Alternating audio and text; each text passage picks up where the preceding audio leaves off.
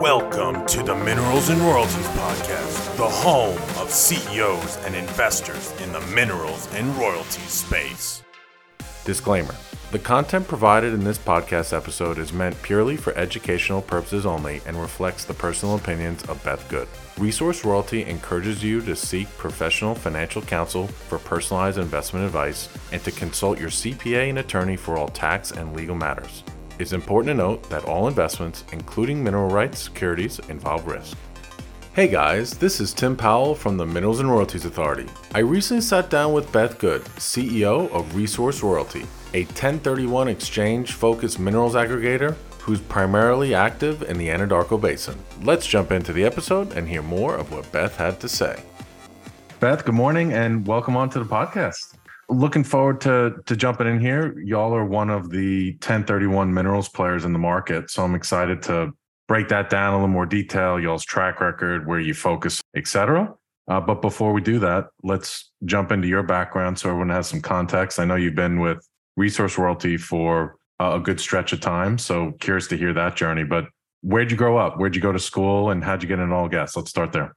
Okay, and, and journey's the correct word. So I'm actually a native Dallasite, second generation, and then traveled about nine miles down the road and attended Southern Methodist University, third generation, SMU, and graduated from there and started my career in public accounting. I'll date myself by letting everyone know that that at the time there were eight big firms instead of four. So I started my career with what was then Peat Marwick Mitchell. Spent five years in the auditing department. Had my first daughter. Thought I'll never go back. And lo and behold, two years later, a friend that was a partner called and said, Hey, we're bringing back some people like you to work a couple of months a year that have kids. And we recognize, you know, the challenges that that presents. So I did that for another five years. Now, were you industry agnostic at this point, or yes. did you have, okay. So you and, hadn't gotten into oil and gas yet? had not no. And you know one of the things that i look back on that experience now and and didn't appreciate at the time is that of course we got technical training right? But we also got management training. And i was in the audit department which meant i spent the majority of my time at a client's office versus at the kpmg office. And that allowed me to observe what we call now culture within an office and management styles that worked and management styles that didn't work. So I like you know 40 years later that I've hung on to those management styles that that work and that we have a great company here and we have people that are excited about getting up every day and and, and working for a resource. So back to my my journey left Peat Marwick after a total of about 10 years stayed home got the kids up and running in school and after about two or three years of that decided it was time to jump back into the the workforce and i joined a team of retired public accounting partners.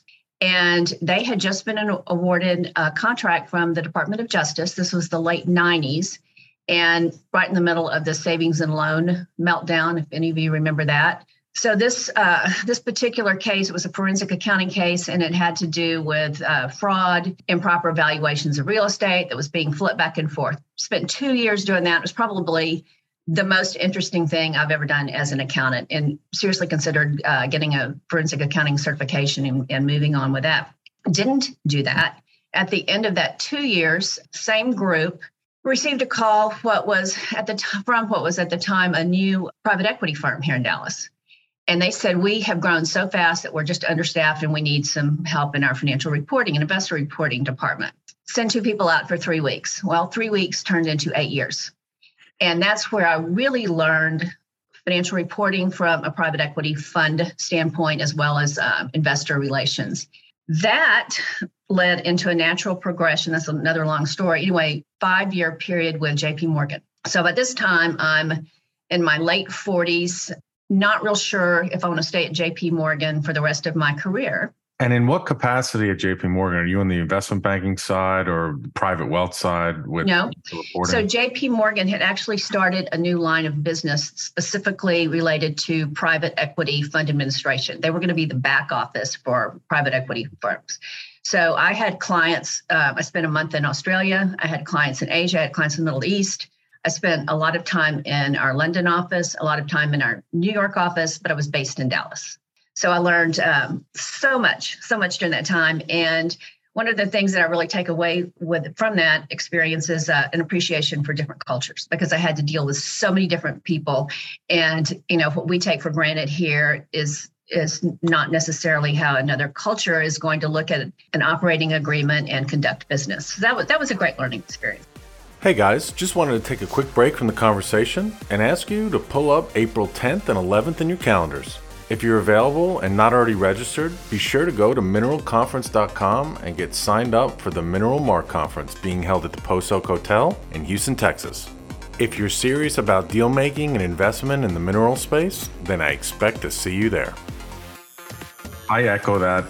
The beginning part of my career, I traveled all over Australia, Hong Kong, London, yeah. Africa, Latin America, and I, I, very much am intrigued by culture. So yeah. I sought out the differences and would very much kind of mimic the sayings and the sure the, the idioms and all that. And I would come home and you know it's funny. I joke around. I used to joke around with my friends that I've lost my identity as a New Yorker because I came to school down in Texas, spent all this time in Canada and the UK and all different parts of the world, married a Mexican. So okay. I have all these sayings that don't fit New York culture at all. And I've become this cultural chameleon yeah. where I've really lost my identity and people know I'm American. So they they're really at odds to figure out where I'm from. They go, Are you from Wisconsin or something? Yeah. Minnesota? And I'm like, Oh, if I was a proud New Yorker, that would that would really hurt. But yeah. um no, I, I appreciate like I know exactly what you're saying. There are are very subtle things in business culture that you pick up on and you know the kind of obvious cliche ones or you know in Japan when you you bow with right. two hands on the card and you make sure exactly. seniority in the team gets introduced first down to you know the most junior person. Like that stuff is super important. If you absolutely. strip that up it, it could be the relationship. Yeah. so yeah. it's very cool. Anyways. Yeah i loved it. Loved loved that part of it as well so i'm winding down my time at jp morgan and i kept bumping into a friend of mine from the neighborhood we had kids the same age and he was kind of in the middle of changing his career path a little bit. He had been an investment advisor for I think 30 years at this point, and and had left the investment bank. And um, he kept saying to me, "So there's another gentleman in the neighborhood. So the two of us are going to put together this mineral fund, and we think we're going to need uh, a CFO. You should come talk to us." So it took a couple of times me bumping into him. Finally, I said, "Okay, I'll, I'll, I'll come come visit." So I get in his office and we're about 10 minutes into the conversation where he's telling us they're going to buy mineral properties, aggregate them, put them in private placement offering, and offer them to the retail investor. I, I told him, I said, I got to stop you right there. I said, I think you have a fundamental problem with your thesis. So when we first started talking to him, I said it was a native Dallasite. The other side of my family is from a little bitty town in deep East Texas, which, if you're familiar with US history, there was an oil boom there in the 30s. So my that side of my family lived right in the middle of that oil boom, and they started acquiring acquiring mineral properties. And growing up, my grandmother always said, "Be nice to people and never sell your minerals." I mean, this was ingrained in me, right?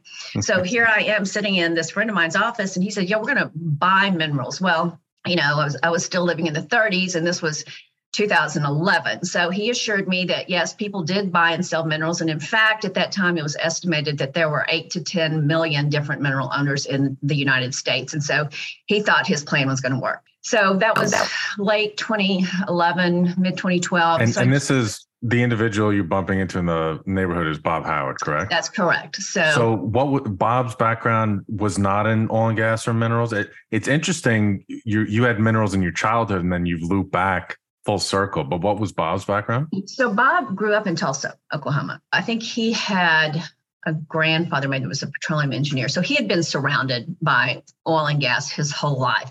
Had he worked specifically in that industry? No. But he was being an investment advisor, he was very familiar with offerings and had, I think, even sold a lot of different oil and gas products. Maybe not mineral specific, but oil and gas related. The combined backgrounds of both y'all, it makes total sense that you have the the strategy you do, right? I mean, from the report, when you live inside the the SEC and the FINRA world, you, you know, you you have to be comfortable with all the rules and the regulations that that entail. And um, you and Bob had that background. We did. Right. So we did. And then the other gentleman that was part of that team was Gary Redwine.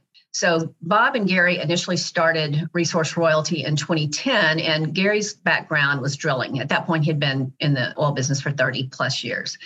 So I joined them as a CFO in 2012 and rocked along. We we were raising money.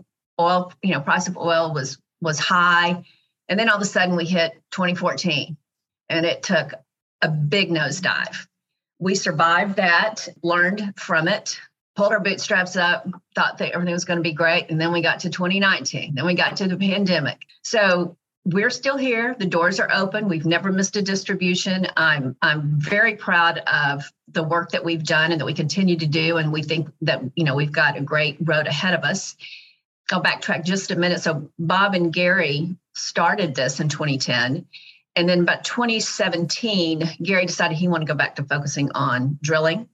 And he is no longer part of resource royalty. So at that point i became a partner. So bob and i are the two the two partners of resource right now. And you were longtime cfo recently became ceo so congratulations. Correct. and he's bob he's chairman. Is he more of kind of a passive yes. partner at this point and, and yes. on his way to retirement yeah I, th- I, think so. Not sure exactly what he he's not sure exactly what he wants to do. Still figuring that out but um, yes but he definitely is taking a backseat role in day-to-day management of the company. So let's let's dive into what I allude to is is y'all's world with you know being registered and going to broker dealers and raising capital from retail. Has it always been a 1031 product, or have you had as the constant thread throughout the tenure of the company been raising capital from retail investors, but then having it in different investment products? What yes since inception? What can you walk me through kind of the strategy and the approach? Sure. So the first fund was launched in 2011 and it was a limited partnership. So we've had six of 11, 12, 13, 14, 15. We had five limited partnerships and those were those were the structure initially. Didn't even consider 1031, never talked about it. It was not on our radar at all. We've liquidated the 2011 fund and are looking at our 2012 fund and one of our other funds to possibly liquidate those this year just based on the fact that the price of oil is uh, favorable and we've had new uh, drilling activity in there, which, as you know, raises the value of the portfolio. So then 2015, 2014 came along, and all of a sudden it appeared on our radar that mineral properties can qualify as exchange property in a 1031 transaction. And I'm referring to the Internal Revenue Code section 1031, which specifically deals with like kind exchanges. And in this case, if somebody is coming out of deeded real estate, and it can be bricks and mortar or it can be mineral properties, they can do a like kind exchange into mineral properties because you're it's deeded real estate into or out of deeded real estate and that just means that that 1031 aspect will allow them to defer any capital gain and push that on down the road for them Go ahead. And then how does that work? It, there's there's a clock, right? So there's a very specific time timeline on a 1031 transaction. So once individuals relinquished property is sold and they decide they want to do a 1031 then the clock starts ticking. So first of all they can't take possession of any cash from that transaction. It has to go to a third party like an escrow account. They call it a qualified intermediary. And the investor for lack of a better word right now then has 45 days to identify what the exchange property is that they're going to put into into that 1031 exchange. So we will have um, an investment rep, typically from one of the broker dealers. It's our client contact us and say, "I've got John Smith. He's sold his relinquished property. I've presented him with several different options, and he is interested in your resource royalty product. Let's get the ball rolling." So at that point, then we will get the necessary paperwork from that investment rep. We will provide the qualified intermediary with the identification language that's required by the IRS. We get up to that 45 days, the clock stops on that part of the transaction. Then the investor has another 180 days from the sale of the relinquished property to close the transaction. We've never had anybody go 180 days. Typically, I would say 45 days is the longest that we've ever seen from when their relinquished property is closed. So, and from my understanding, I'm no 1031 expert, but there's different types of 1031 offerings. Are you doing it at the asset level? Are you warehousing portfolios and then going out to market with call it $10 million worth of minerals or 15 million or $5 million worth of minerals? Can can you pardon my ignorance here? Can you can you break down a little more detail how how you all navigate the so we do the we do the latter because of that 45 day ID period. When we when we go to market with an offering, we have to have the portfolio already identified in there. So that when we contact the QI, then we can say John Smith Investor has decided to invest $100,000 with us, which represents X percentage of this portfolio. And here is the legal description of the portfolio. So we have to have that identified and in place on our end before we even put you know complete the offering before before a broker dealer would look at it and you're getting these leads for the individual investors from a, a pretty robust network of broker dealers all throughout the us can you t- putting a pause there were you always leveraging broker dealers for raising the lp partnerships early on was that accredited investors and reg d offerings and then it morphed into the 1031 world and really needing to leverage bds more and more? Yes. Talk to me about that journey. Sure. Yes to all of the above. So we've always dealt in the broker dealer world with Reg D offerings, and it's always been an accredited investor.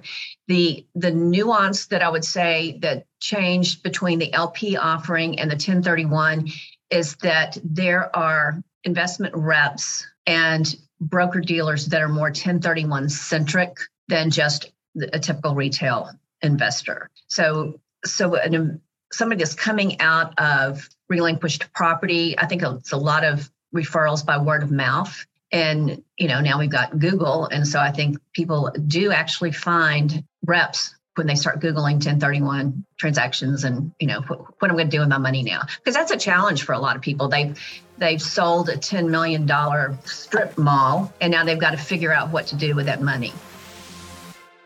Hey guys, I wanted to take a quick break from the conversation to say thank you to Opportune LLP for sponsoring our Minerals and Royalties podcast.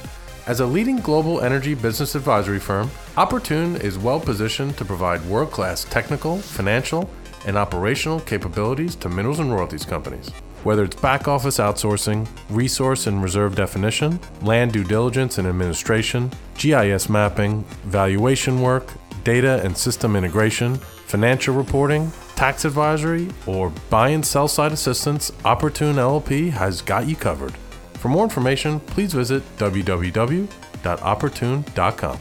Is your team interested in de risking their underwriting on minerals acquisitions? What about maximizing the value of your minerals on exits?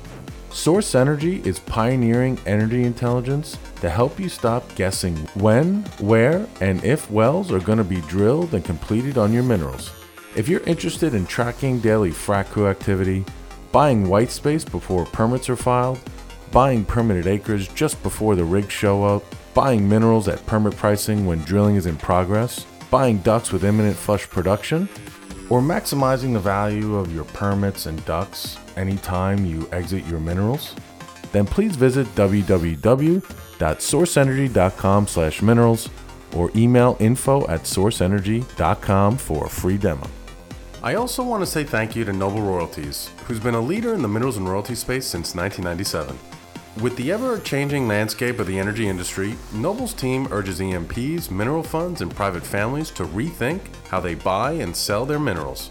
Noble's legacy and experience will assist in delivering effective solutions to E&Ps and private owners alike on how to best maximize their mineral ownership in this ever changing market. If you're interested in having a conversation about what might be the best solution for your company, fund, or family, then please reach out to Chase Morris at cmorris at nobleroyalties.com or Shannon Manner at smanner at nobleroyalties.com. Now, what about uh, this is going into the profile of the portfolios, minerals portfolios you're taking to market? Is it typically very yield heavy and, and more of a mature PDP cash flowing portfolio? Is there a lot of development risk in there? Is it some sort of even balance? I, I'm just trying to figure out in the 1031 investment world, is there kind of bands or norms of return expectations and risk profile, or is it really different per product? Yep, I understand what you're asking me. So when we first started this, I mentioned early on that we we dealt with a limited partnership structure. And this was 2011 up through 2015. Well, if you remember what the price of oil did then, I think we got up to 120. And then in November of 2014, it took a serious nosedive. So you've heard me say before if you don't learn from history, you're doomed to repeat it. So what do we do now? At that point, our portfolios had been PUD heavy. And one of the one of the metrics that you know we follow is is the rig count. And so in 2014, I mean, we had 170 something rigs in Oklahoma. I don't know what it was nationwide, but it was, you know, significant number. So fast forward and we start seeing that hey maybe that strategy is not is not as successful as it had been because we've had decline in oil price.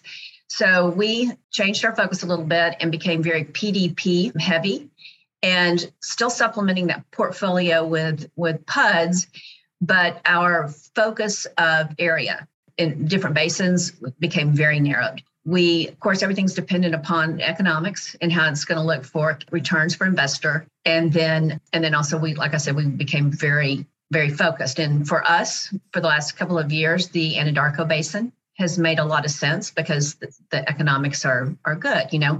An investor is looking for typically for us an 8 to 10 percent cash on cash annually compared to say a 5 to 7 percent that they're getting from a, a real estate dst from bricks and mortar so we're able to do that by putting together that structure in, in properties right now from the Anadarko.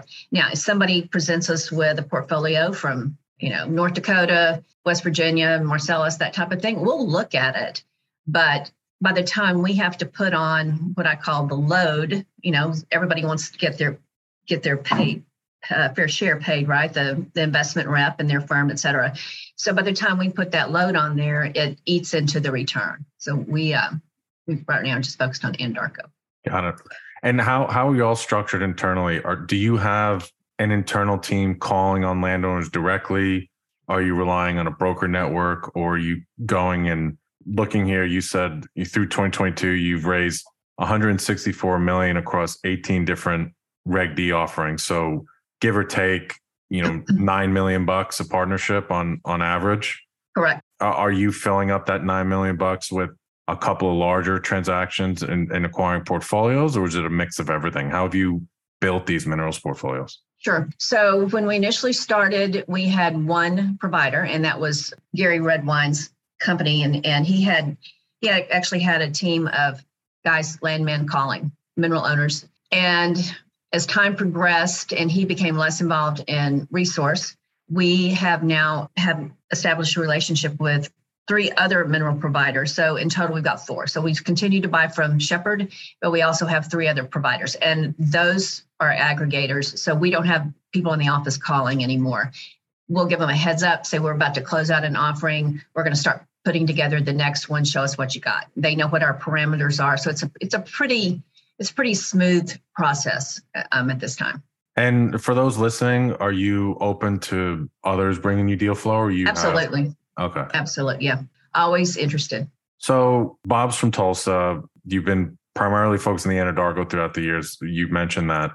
You know, Anadarko has been a roller coaster up and down. Uh, it was super frothy in 2015, 16, 17. There was the technical reset on the drilling side that really caused the nexus of capital. I would call it 2018, 19. A lot of folks went to the Permian the the two pronged strategy, I think, for a lot of larger funds has become Permian Haynesville.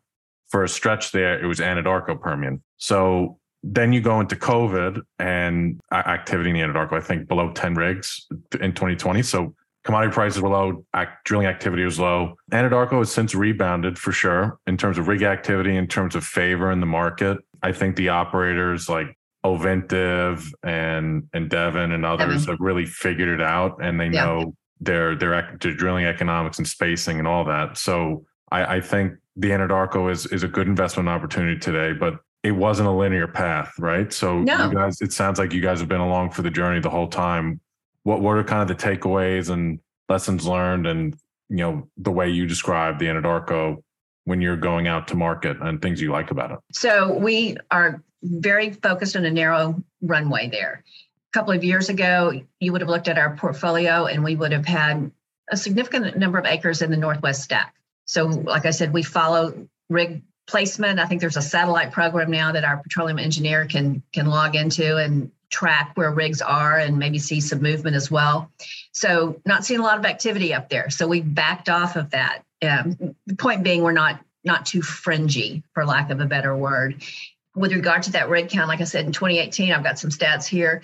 There were 141 rigs working. In 2020, I think there were about 15 and in 2022, we're back up to um, 68, it looks like. So we're still less than half of what it was in, in 2018. 140. I didn't realize because I never really had my eye on that kind of data back then. But wow, I didn't realize they were, they were all over. Yeah, they were yeah. all over.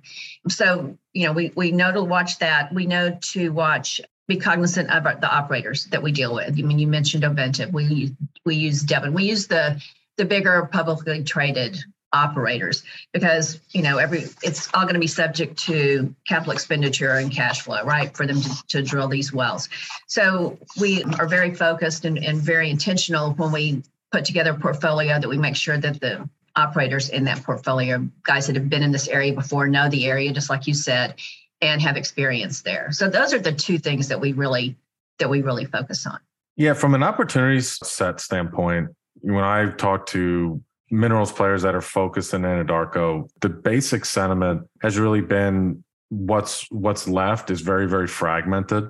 I think you had a lot of institutional consolidation yes. back when it was frothy, and now you have a lot of those portfolios that were bought in correctly, and as a result, there's a bid ask spread and yeah. any type of marketing process. The one deal of size that recently transacted was Fortis with Landrun Minerals, uh, backed by Kayne Anderson that was I don't know the exact number. I, am pretty sure it's above 200 million.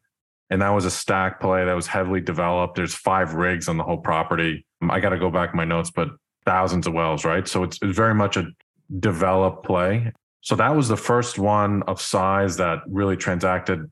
Brigham peeled off some stuff to Eckerd as well, I think for 67 million last year. But other than that, it's been a lot of small ground game aggregation, a lot of family offices. And so when I talk to OKC based and, and Oklahoma focused minerals aggregators that are doing, you know, one, two, three, four million dollars in deployment a year, they love it. You know, down market, yeah. aggregating five, 10, 15 NRAs at a time. Mm-hmm.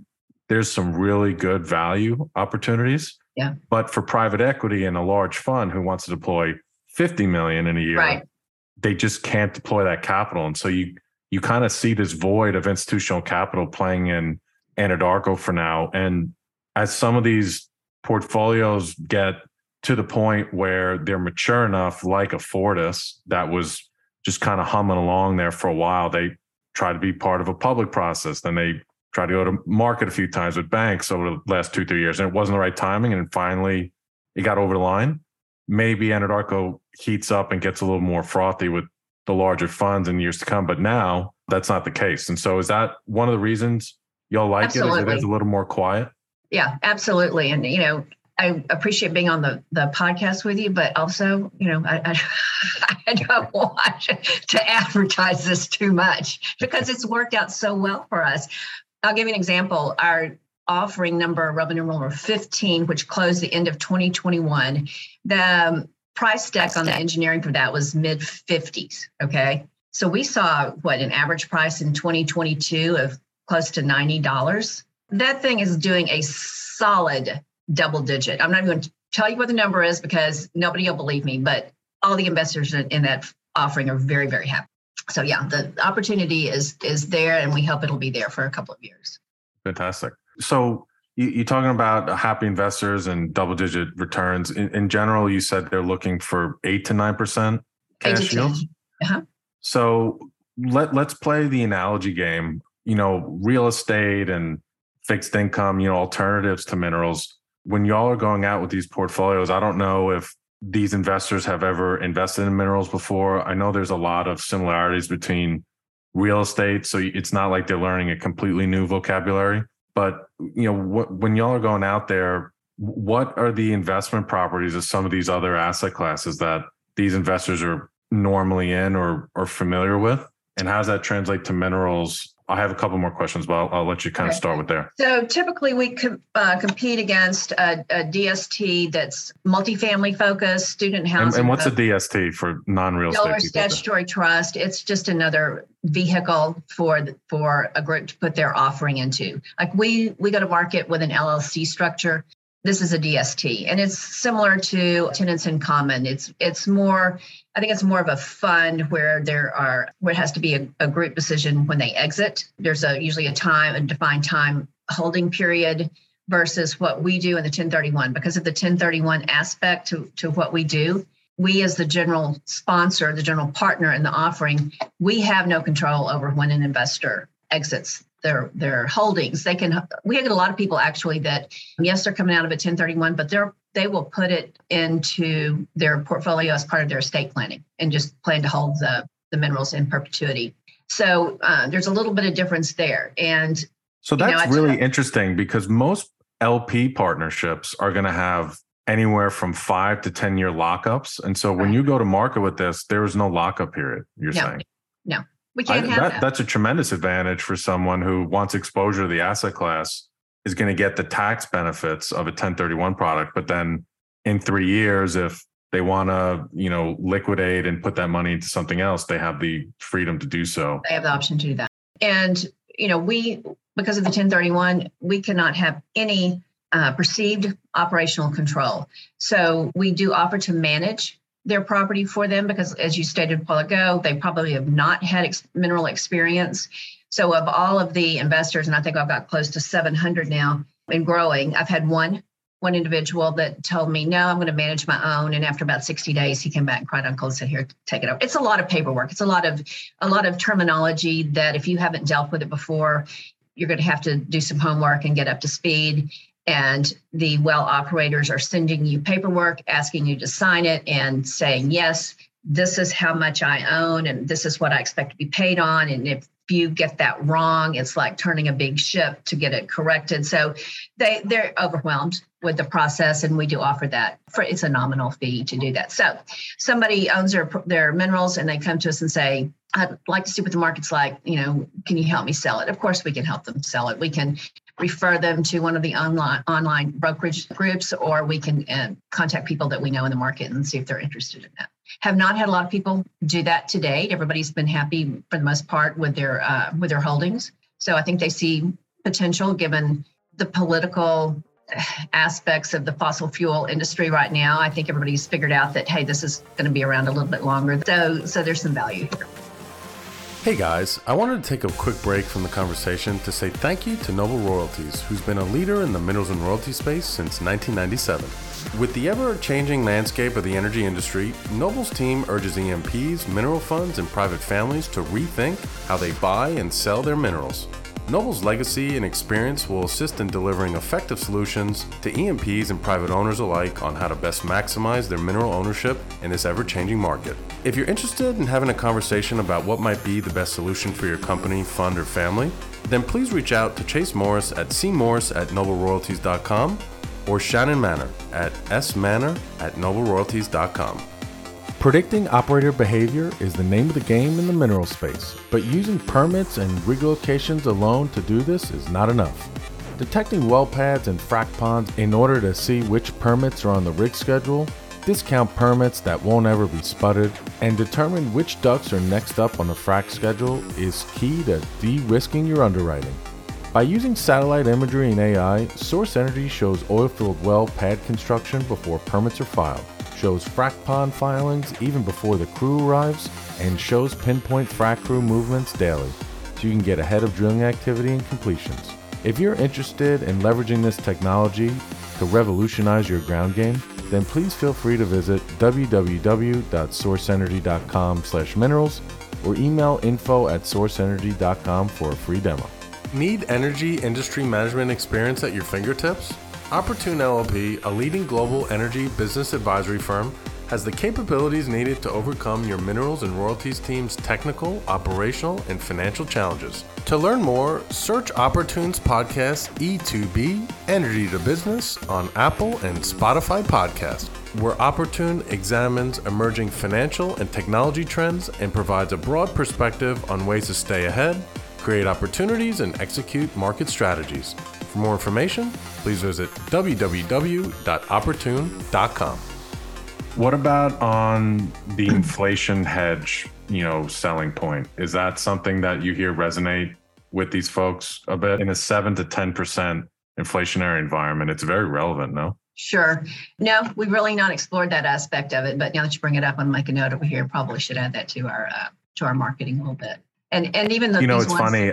I, I was in Dallas a couple weeks ago. I had a meeting with a re- relatively large size family office. They had some legacy minerals assets that were in the family, and they ended up building this family office to diversify into other asset classes, everything fueled by the minerals cash flow. So we're, you know, kind of doing the pleasantries back and forth, chatting about the space. They're asking me questions about trends and investor sentiment and all that. And I said, Hey, I have a question. You know, one of my main mission statements is to educate investors on the minerals asset class and the benefits of it and just really broaden the the reach of the space. And one of the things we always profess as a big benefit is the hedge on inflation. Let me ask you this, you know, majority of your cash flow is coming from minerals. What did the last year to year and a half look like from a portfolio management perspective? Did that inflation hedge really matter? And he leaned in and he said it was the best uh, financial performance we've ever had. Sure. That hedge on inflation was massive for us. Sure. So it, you know, and when you look at it, uh, you know, if you have, you know, an S&P balanced portfolio, S&P 500, and it's kicking out six to 7% return on average, which is kind of market, and your inflation is 9%, you have negative real returns, right? right? Right, so right. to to hedge that is is tremendous. But that that was good to hear. Just get a sanity check on my part. Anyway, so going back, you, you said you compete mostly with real estate. So dig in a little bit more. I, I hear I'm not a real estate guy. Uh, explain what where the real estate market is generally today versus minerals and, and, and all. So first of all, when when we start talking to an investor, we will and typically our investor profile is somebody who's been in the real estate investment business for years. So we will explain to them that minerals in our case are another real estate play. It just so happens that the properties in our portfolio are flush with oil and, and natural gas reserves. So then we go and explain that, you know, a lot of people don't realize that there's three estates in, in the United States. And I think that's pretty unique for any country around the world. You've got the air estate, you've got the surface estate, which is, you know, what our homes sit on, commercial buildings, et cetera. And then the subsurface estate, which is what, what we aggregate our portfolio in. So once people realize, okay, this really is a real estate play, then they can wrap their heads around that a little bit better. What we're seeing in the bricks and mortar real estate market is as you would expect. Uh, it's slowed down significantly, primarily due to the in, increase in interest rates. So that's worked out well for us. But we we're going we've been going nose to nose with you know cap rates in the six percent I would say for the bricks and mortar and probably looking more in the 4% range right now. And we're able to put together a portfolio with 8 to 10% cash on cash or maybe better. And cap rates is it just another is real estate speak for interest interest, interest rates? Well, or, actually for the return. For the return. Okay. Yeah. Got yeah. it. Well, uh, and then diving into the 1031 exchange world, which is almost majority uh, real estate, uh, there's a very small percentage that's oil and gas 1031 exchange. Um, can you talk about that, just the the opportunity set and the size of the market and just sure. how scalable this is. I just happen to have another uh, set of statistics here. So, are you familiar with Mountain Dell? I'm not. Okay, Mountain Dell Consulting. They are a research and consulting firm, and they put out a monthly report specifically related to 1031 DST uh, transactions. So I pulled up the December one, and the equity raised in the, the real estate 1031 space last year was 9.2 billion. That's a lot of money. Yeah. Um, so you've got, you know, you've got everything from, like I said, industrial, hospitality, multifamily, student housing, energy. They put energy space in there because again, it's a it's a real estate play. So there's there is a lot of money in this space. There's a lot of money to be made in this space, and we are one of right now. I think there's only one other group in the market like us, our competitor. And it's a sm- pretty small group, you know, that we've noticed over the last what 12 13 years now that we've been in business that actually do minerals in this space. Drilling programs do not qualify for 1031 and working interests do not qualify with regard to minerals. So it has to be a royalty or an override. Yeah and listen i mean it, it is super interesting. There's a large market for it. You said y'all are one of two that that are active in the space why is that? You know there's a barrier right? Being a registered investment advisor and all the compliance and all that that comes with it is a lot of work. It's a, a big responsibility and there's a lot of things that folks would just prefer not to deal with. Same thing with being public right? Right. Running a public company is not for Oh, everyone Yeah. for for different reasons but kind of the same general theme of i don't want to deal with reporting and oh yeah. uh, road shows and all that. So yeah it's getting more complicated by the day. Yeah for sure. But no that that's 9.2 billion it's incredible what that's big how number. has that looked over the years? Is there any kind of correlation between, you know, when the real estate market goes down a bit, you know, there's it's a better time for y'all. People are getting out of it, or maybe when real estate's booming, um, or interest rates go up or down, or See, markets go up and down. Is there any type I think of? it's uh, very interest rate driven and and also value, right? So, so what we noticed is that when interest rates started creeping up this last year, October slowed down significantly for us just because the property being sold on the relinquished side slowed down. Deals were were supposed to close and all of a sudden they fell through or the closing date got pushed out. My personal opinion that people have now become a little bit accustomed to the increased interest rates. They figured out how to make the economics work on their side of that of the relinquished property sale. And so November and December were very good months for us. We raised a little over $32 million last year. And that's that's good for us in that space. Yeah, I mean, I'm deducting from what you just said the interest rate environment and the appetite to be able to or the ability to sell real estate. It, it's very much just like commodity prices. You there's there could be steady deal flow at low commodity prices, mid and high commodity prices, but when there's sudden volatility, that's when everything locks up. So Yeah. Just because there's high interest rates doesn't necessarily mean that this market dries up, correct? I think that's fair. Yeah. I think people just had to had to shift their modeling and their economics and like I said, take a deep breath and say, okay, this is going to be here to stay. How do we make it work?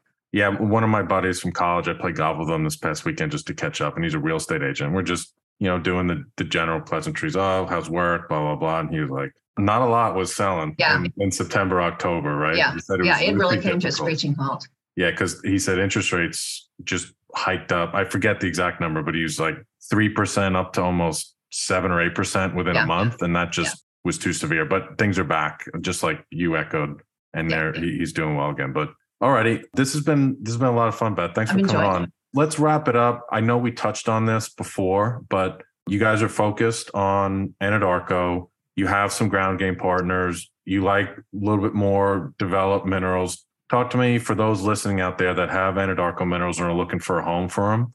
General check size that you guys like to write. Is there a general percentage, you know, call it 60% PDP and the rest is PUDs with the split of the PUDs being DUCs and permits? I mean, is there some general criteria for those listening out there? Sure.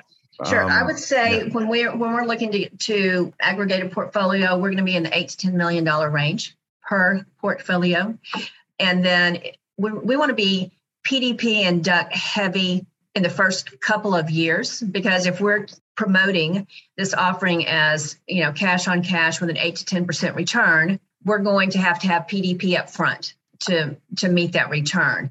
Then as the decline curve on those wells flatten out we're going to have to introduce some PUDs later on. So I would say I've never really looked at it from a percentage standpoint, but maybe 60, 55 to 60% PDP DUCs filings on the front end with the balance on PUDs. But again, it's going to be in the core of the core. Yeah. So by eight to 10 million in, in per portfolio, you're really talking about the 1031 offerings you're bringing to market. How many deals are you typically doing within those portfolios? I- what I'm trying to break down is will you guys look at $100,000 deals, million dollar deals? Is there a certain floor and ceiling for folks who are bringing you deal flow that you typically have We've- transacted on? Yeah, we the groups that we have dealt with to date have typically brought us the lowest I've seen. I think is about two and a half million to one time we we purchased the whole portfolio from one aggregator. So it just depends on the quality of the properties and and the breakdown between the PDP and the and the PUDs. Yeah. So they're they're very much. It sounds like these are long-standing relationships. They very much understand what you want, and they're building it for you. And then, absolutely, and and we have one group in particular. They will go out and purchase a portfolio for themselves with the idea that we'll take X percent of that. So you know they're they're which makes me feel good because they're buying quality because they want to keep you know their skins in the game for themselves. Yeah, for sure. Yeah. Okay. Well, excellent. Well, thanks again for coming on. Uh, it's been great getting to know you some more over this past year, and I look forward to furthering that relationship. Absolutely. looking forward to seeing you again in person soon, and good luck on on the upcoming fundraising and, and aggregation of deals. And hope you have a fantastic 2023. Thank you. Same to you, Tim. I appreciate the time. Hey guys, thanks for listening to this episode of the podcast. I hope you enjoyed. The Minerals and Royalties podcast is meant for informational purposes only. Tim Powell and the Minerals and Royalties Authority are not promoting any specific securities or investments, nor are they providing any type of investment advice. If you enjoyed the episode, then I encourage you to tune in more and also check out the Minerals and Royalties Authority YouTube channel. Thanks and see you next time.